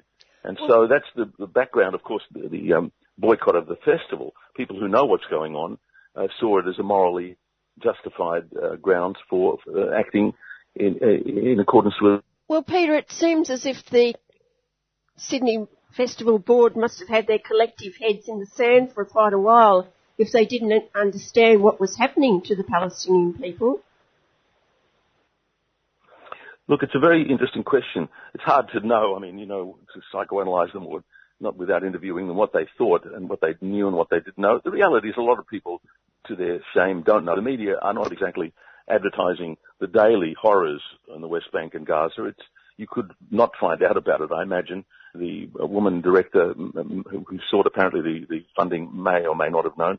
What's interesting about this is that uh, we met with uh, David Kirk, who's the chairman of the board, and he has a very interesting history, a very uh, um, um, admirable history. He was a, a New Zealand All Black footballer who refused to go to play football in South Africa at the time of apartheid. He was one of two that uh, stood up against it and actually himself um, boycotted uh, playing uh, football with South Africa. So he has this admirable history, and one must assume that he was sensitive to this. So who knows what goes on inside the, the board? But they uh, clearly, uh, I mean, on their own account, were somehow caught by surprise. They didn't expect this, and they've undertaken to re-examine their policies of accepting funding like this. I mean, they should have simply returned the funding when it became clear that this was a matter of concern, which they didn't do.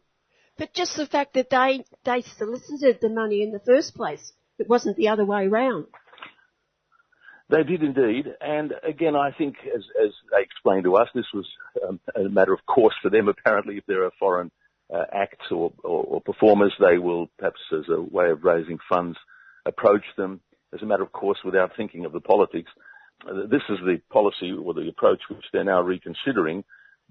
But, and, and I look, to be fair, I imagine that it hadn't occurred to them that this might be problematic. They just did this as a, a way of raising funds. Um, it was a, ped, a, a, piddling amount of money. It was like twenty thousand dollars, and um, it cost them a lot more than that by the time the thing uh, all unfolded because um, they lost, I imagine, a lot of um, not only performers but a lot of revenue from from people who were boycotting the festival. So it was a very costly exercise for them to dig their heels in and refuse to give back the funding.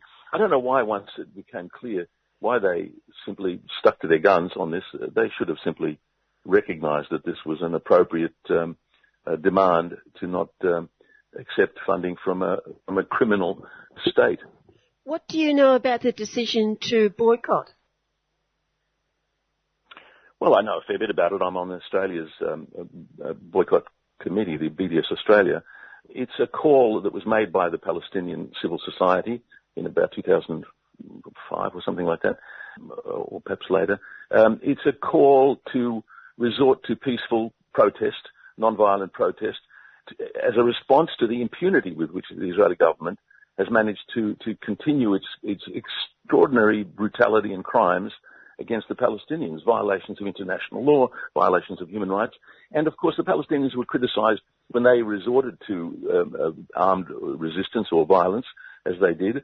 And this is a, an attempt to resort now to traditional, well-worn uh, methods of, of um, peaceful protest by withholding uh, one's uh, funding uh, and, and, purchasing and, and uh, boycotting is, after all, a well-known form of um, of uh, political protest, and um, we exercise it in all sorts of cases. Of course, the historical uh, precedent was the South African boycott. It's important to say, though, that this has nothing directly to do with South Africa or any parallels.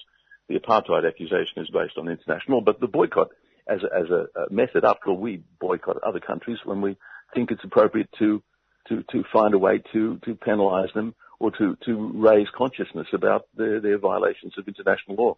So in this case, it's been a growing movement uh, in solidarity with with with Palestine, and um, and uh, it's now, of course, causing hysteria among the supporters of Israel and the Israeli government. And the only thing they can do is just to scream anti-Semitism, as if that's that's an adequate uh, response to to what is, after all, a moral uh, choice that people make. You can't really uh, object to people making these decisions about how to spend their money or how to invest. Did the BDS movement people here in Australia contact the performers, or how did the boycott come into being? Well, it, it uh, began with uh, a number of young uh, uh, Palestinians and others were were taking actions to um, to encourage the performers to uh, withdraw from the festival. So there were a number of independent people that were, were acting in this way. They weren't all in concert but uh, several of these groups had met, as did uh, BDS Australia, with the board. To their credit, the board gave us time to meet and to discuss the issue. Um, I was in one of those meetings. We spent an hour with members of the board. Um, so, yes, several groups, in, more or less acting independently, were promoting it, and a bunch of young people were very successful. Young Palestinians were at the forefront of this, and um, were very successful in in raising consciousness about it and uh, and getting the um, to, to, to the great credit of the performers, it was very costly for many of them. They had been in lockdown and hadn't been able to perform, and they had to pay a price to, for standing up for what they, I think, rightly saw as a, a moral, uh, political um, stance in solidarity with Palestinians.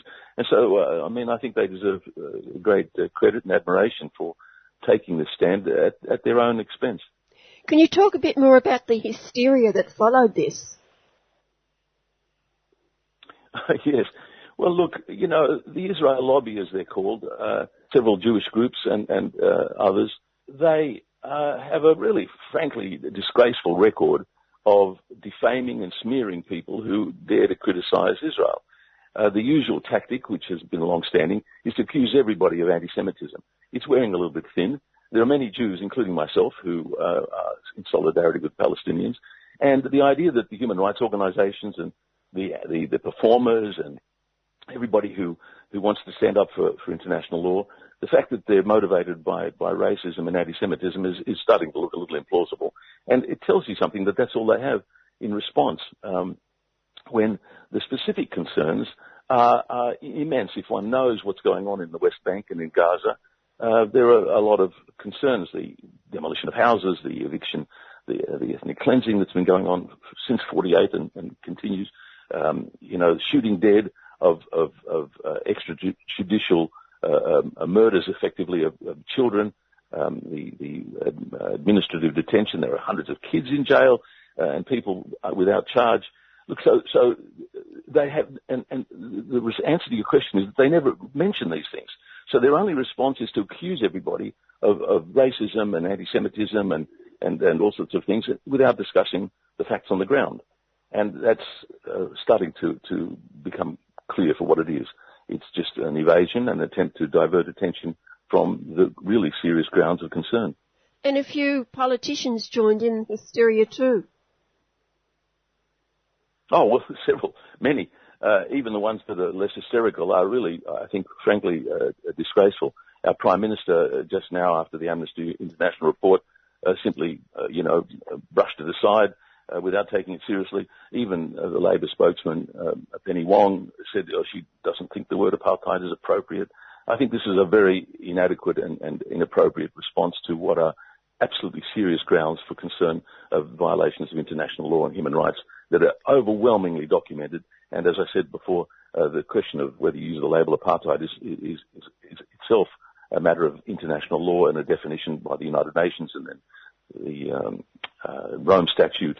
Uh, there, there, have been very precise definitions, but in a way, the word is not, not quite the right point or the essential point. It's the vast, documented, uncontroversial crimes and atrocities and, and brutalities in the West Bank on a daily basis and of course in Gaza. So, so yes, and several politicians um, uh, simply um, um, look aside, and, and even Labor uh, opposition has been really uh, very um, uh, inadequate in this regard. The um, leader of the opposition uh, has has endorsed the um, what's called the IHRA, the International Definition of, of Anti-Semitism, the International Holocaust Remembrance Association, I think they're called. They define anti-Semitism to include criticism of Israel. Well, to their shame, the Labor leadership have, have endorsed that and have criticised the BDS movement. So, with a few notable exceptions, um, have been pretty bad on this, and uh, they will be shown up for what they are because it's no longer possible to deny the realities. This is all, um, you know, really unfortunate. And as with South Africa, um, uh, the politicians generally are, not uh, behaving appropriately, and, it'll become clear that, uh, that they will stand to be criticised. Well, the festival did go ahead. Were there demonstrations during its while it was on? There was uh, one uh, a big demonstration down at the Opera House at the time. I think when the festival was beginning, out on the forecourt there, a bit further away from the Opera House. It was a very good demonstration with quite a lot of people and speeches and uh, flags, and uh, uh, I think that was a meaningful and worthwhile public demonstration. But it was just done uh, at the um, on the forecourt there of the, the Opera House, and um, uh, it was a, symbolic statement the way these demonstrations are, and uh, I think that was useful. I think it was covered in the media a little bit. Have, well, do you believe the media did cover this in general? Uh, I think there was some coverage. I'm trying to think now if I can remember um, whether it got a lot of coverage or not, but um, I think it did get some coverage. As always, um, I have to say in terms of the media, getting published uh, is very difficult on the Palestinian side.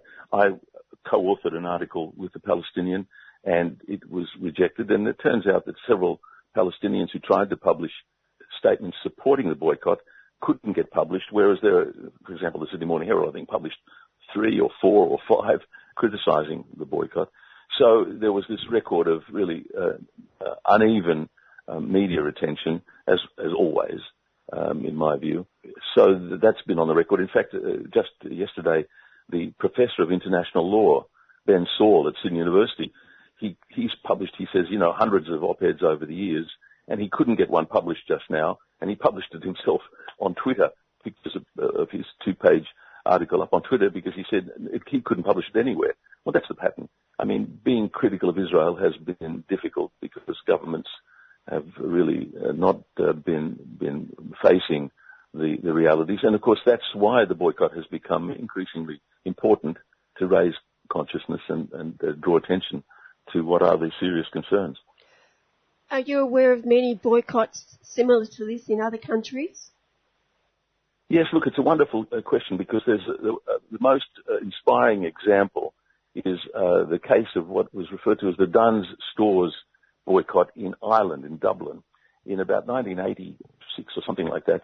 Uh, a young woman uh, at the checkout in a, a supermarket refused to sell a grapefruit, I think it was, to a woman because her union was boycotting South Africa's apartheid and her boss called her into the office and demanded that she sell the grapefruit or whatever it was, and uh, she refused and was was suspended.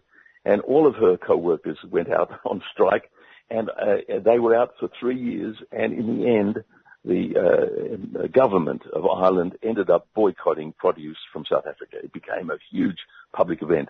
I mean, the um, the mayor or whoever he was, or somebody in Dublin, accused them all of being communists, the usual smears. But when Nelson Mandela came to Ireland, he had lunch with these young uh, people who stood up and uh, to honour them. And when he died, they were invited to South Africa to his funeral.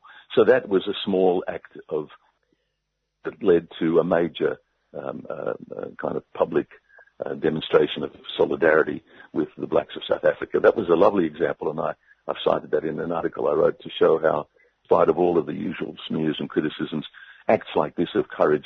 Um, you know, people say courage is contagious, and I think that's a nice way to put it. The boycott has moral and, and psychological impact by standing up for, for what is right, for truth and for justice. And that's the case of the South Af- the um, Palestinian case.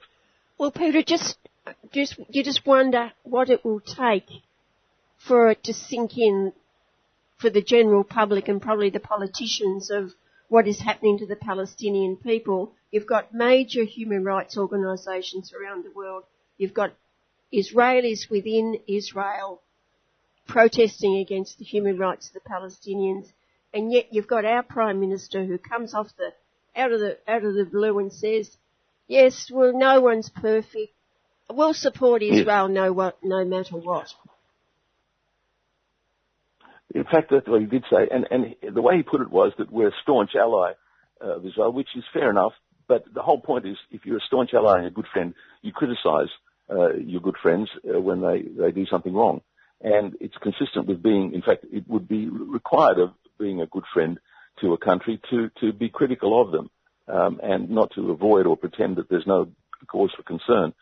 So yes, I think this is a serious question. And of course, with the current government, uh, one wouldn't expect anything else. Although, uh, but it's getting harder to hide behind these kinds of uh, statements because th- I think this is a real turning point. The, this has now suddenly become, with, with, with the, um, the, the festival in particular, suddenly it has had a much higher profile and been much more visible. And, and you can see, as I mentioned, the, the lame you know, responses, uh, empty kind of smears of, of the, the, defenders of Israel and their own government, including the opposition. It's starting to shift, and uh, especially in America, where it's very important. There's signs, as you mentioned, too, both within Israel, although less so in Israel, but certainly among Jews in America, there's a very significant shift to recognizing that this is no longer defensible, and, and Jews in particular have a responsibility to speak out about the crimes that have been committed in their name. And so that's an important change that's happening both here in Australia, but also especially in America. Thanks very much, Peter. Thank you very much indeed. Thanks for your, your uh, giving me the opportunity to speak. I've been speaking with Peter Slezak, Honorary Associate Professor in Philosophy at the University of New South Wales and Deputy Convener of BDS Australia, Boycott, Divestment and Sanctions.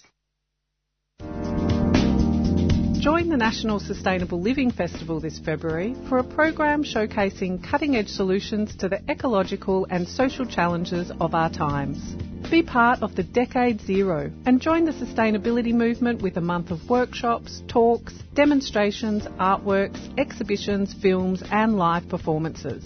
Let's bounce back with sustainability in 2022. Head to slf.org.au for the full details. The National Sustainable Living Festival is a 3CR supporter.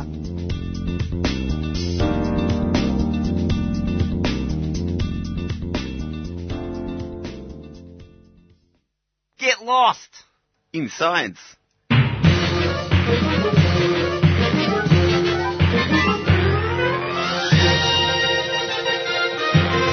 Tune in to 3CR every week to hear Beth, Chris, and Stuart discuss news and issues from the universe that is science. get informed and learn a bit more about the world around you. Lost in Science can be heard every Thursday at 8.30 in the morning and is repeated the following Tuesday at 6 a.m. Word to the nerd. You can also download a podcast. Go to the website at www.3cr.org.au and get lost in science. In what has been termed the US persecution of the Cold War in the Third World, the small countries of Central America were not spared the brutality of war and aggression, particularly in El Salvador, Nicaragua and Guatemala. It could be said that the small country of Honduras was spared the worst of the violence, the one country without a civil war, but in the 70s and 80s, Honduras became the staging ground the US-backed Contra War in the region. There is a long history of US intervention in Honduras. We remember the 2009 military coup supported by Hillary Clinton as Secretary of State and her administration, which worked to ensure that the coup d'etat succeeded. But in 2021, the wife of the deposed president in 2009 was elected president. Xiomara Castro is the first woman and socialist to be elected leader of the Central American nation, long plagued by American subversion of democracy. So today and next week we take a closer look at Honduras, bordered to the west by Guatemala, to the southwest by El Salvador, to the southeast by Nicaragua, to the south by the Pacific Ocean, and to the north by the Gulf of Honduras. And I'm joined by activist, broadcaster, and PhD candidate Sasha Gillies Lekakis. Sasha, there could be many starting dates for an understanding of the recent history of Honduras, but you've chosen the 1950s. Why? The 1950s in Honduras were really a turning point when we're talking about you know, the emergence of social movements, of labor rights movements, and of the left in Honduras more broadly as well. And there's a reason that it emerged so late in Honduras compared to other countries, because of course, you know, you had communist parties popping up in the 1920s, 1930s, in other Central American countries and in other Latin American countries. Uh, but it developed quite late in Honduras, the left and the communist movement and the workers movement you know, just very briefly, I'll go back to why that's the case. And it's of course because Honduras, uh, after independence, you know, it got independence at the same time as other countries, 1820s, uh, 1821 specifically in Honduras' case. But of course, Honduras was the original banana republic. Now that phrase gets thrown around a lot, used to describe a number of different countries, but Honduras was the first banana republic. And in a very literal sense, because a number of US fruit companies from as early as the 1860s were very, very interested in Honduras because of the perfect climate it had for growing cash crops. In some cases, literally bananas, but you know, all sorts of different types of fruits were grown in Honduras. Two companies came to dominate, um, and in fact, they're still there, and they still have a near monopoly uh, on fruit production in Honduras. Standard Fruit and the more well-known United Fruit Company, which is now called Chiquita Brands International. It's had a nice glossy makeover. Um, but these two companies were responsible for immense suffering in Honduras. They essentially came to own most of the country as their own private property. Uh, of course, the Honduran elite was more than happy to parcel it off, and they've interfered in Honduran politics for centuries. Now, their power was, you know, was a lot stronger, was a lot more concentrated back then, but right up through to the 1950s, they were meddling in Honduran politics. They even had the power to call in the US Army to defend their interests. In fact, and I've got the list of dates here, in 1903, 1907, 1911, 1912, 1919, 1924 and 1925, so seven different occasions, US troops were called in by the fruit companies to put down labour strikes and other sort of disputes with workers on the plantations. And you know, the fact that the US could send troops into Honduras so brazenly speaks to how sort of corroded Honduras's sovereignty and independence was. I mean, it virtually wasn't independent. And what we have by the 1950s is we'd reached this sort of breaking point where these, this discontent with the control of the fruit companies and with the mistreatment of workers on fruit company plantations reaches boiling point. And in 1954, we have a mass strike across Honduras. And it's the first nationwide strike to take place in the country. Um, so previous strikes have been, you know, in isolated towns or just on certain plantations, but this 1954 strike paralyzed the country, paralyzed the economy, and most concerningly for the US, it paralyzed the fruit companies' profits. People refused to go and pick the fruit. Boxes of fruit were destroyed, were burned by the workers. During this massive sort of uprising, the Honduran Communist Party comes into being as well that same year in 1954. So we see more clearly than most other countries 1954 is a real turning point and we have all of these movements coming up and they're also protesting a long, long line of corrupt and unelected governments in Honduras that had essentially allowed the country to get to that point.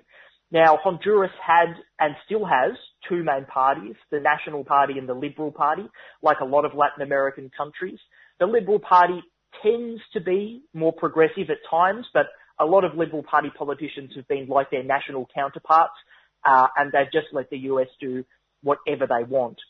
But by 1954, the National Party is in power at the time. It's taking a hardline approach to these strikers, to the emergence of the Communist Party.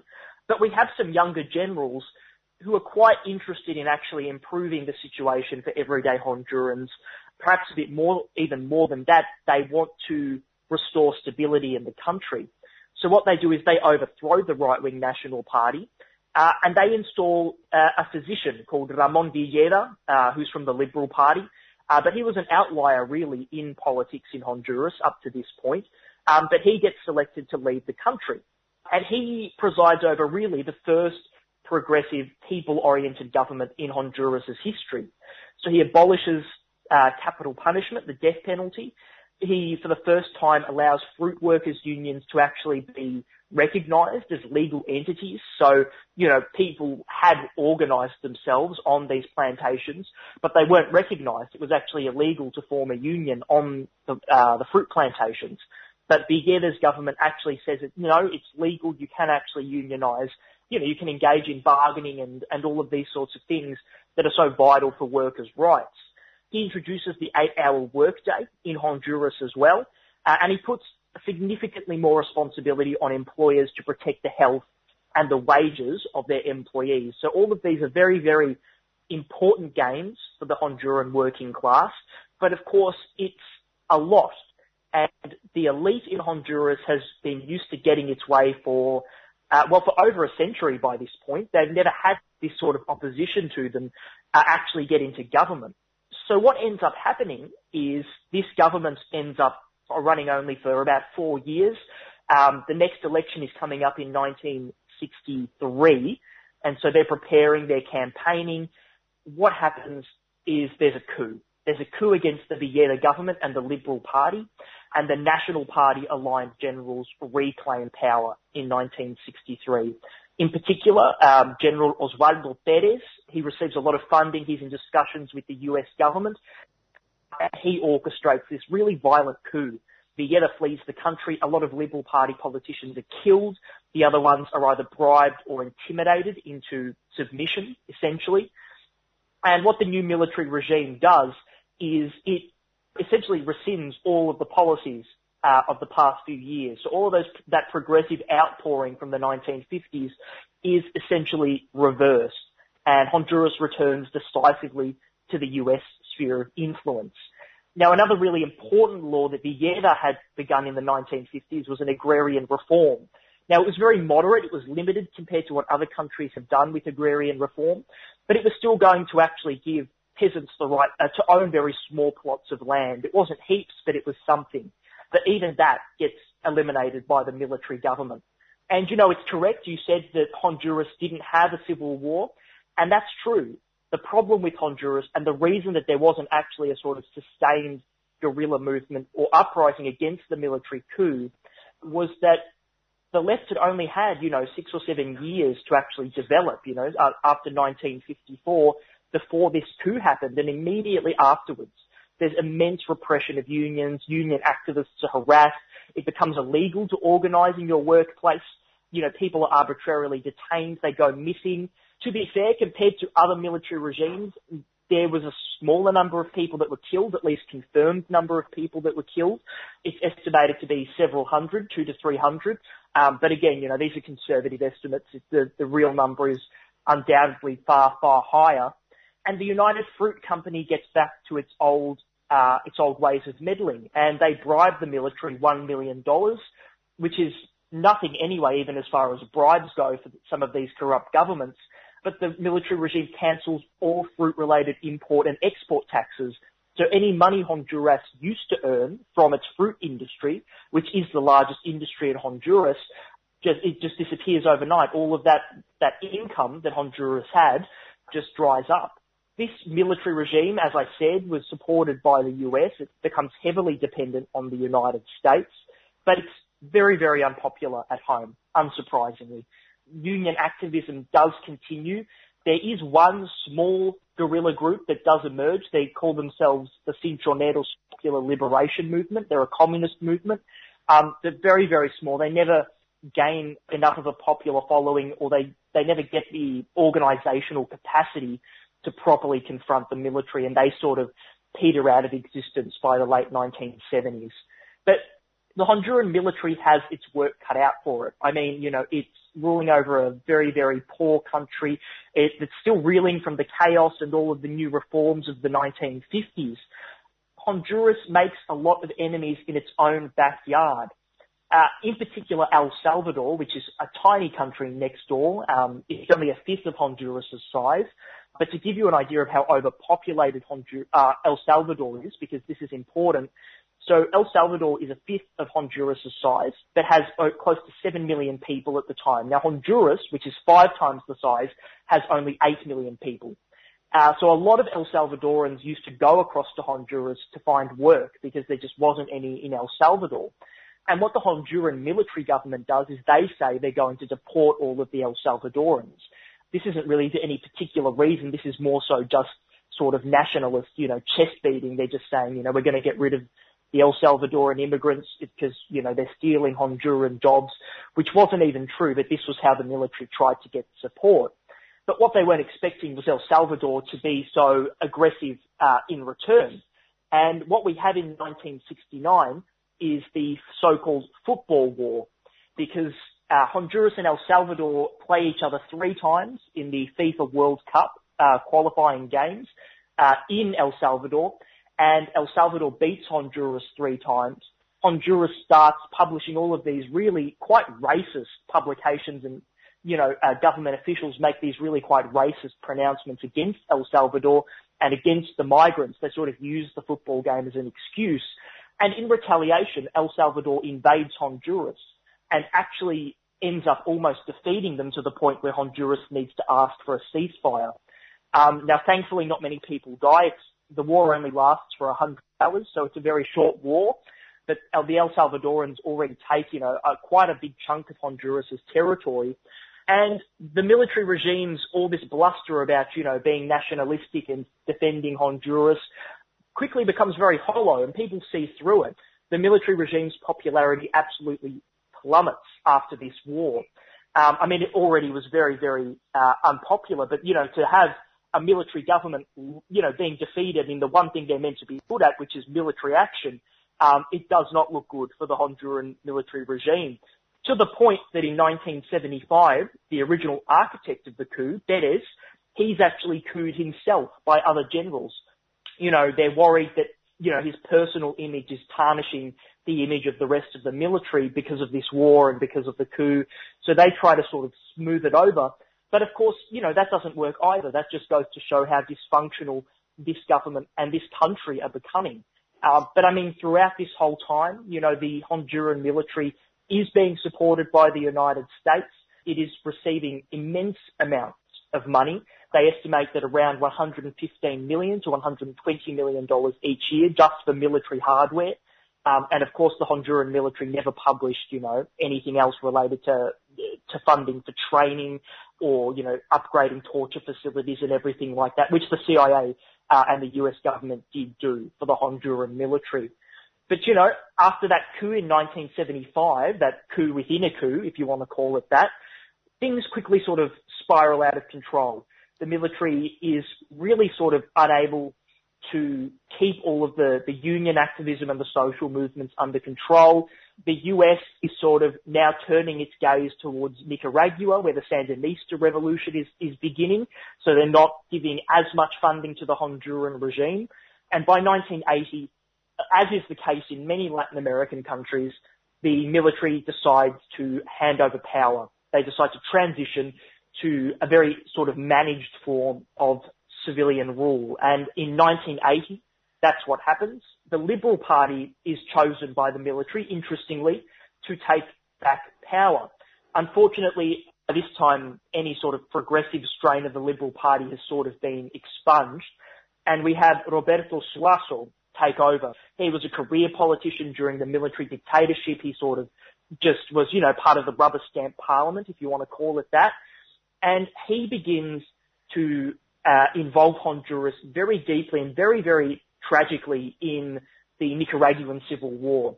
So what happens, of course, throughout the 1980s, um, or particularly after 1979, when the Sandinista revolution triumphs in neighbouring Nicaragua, the US commits immense um, amounts of money uh, and weaponry, technical assistance, even troops um, and helicopters to the Contras, uh, which are the right-wing rebels in Nicaragua, the fascist rebels, and Honduras becomes a launching pad for this campaign.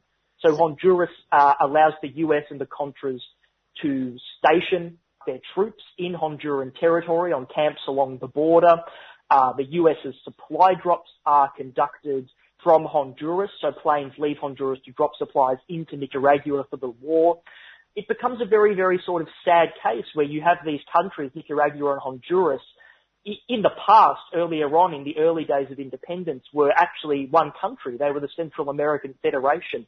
And now you have one being sort of used as a jumping pad for this terrible, terrible war against Nicaragua. At the same time, the government in Honduras uses this conflict in, in Nicaragua uh, as an excuse for its domestic campaign against the left. By this point, the, the one Marxist movement in Honduras has sort of petered out.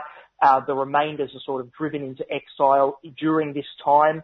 The union movement begins getting persecuted again. There was only, you know, one or two years between 1980 and around 1982 when Honduras began committing a lot of their troops to and a lot of their supplies to Nicaragua.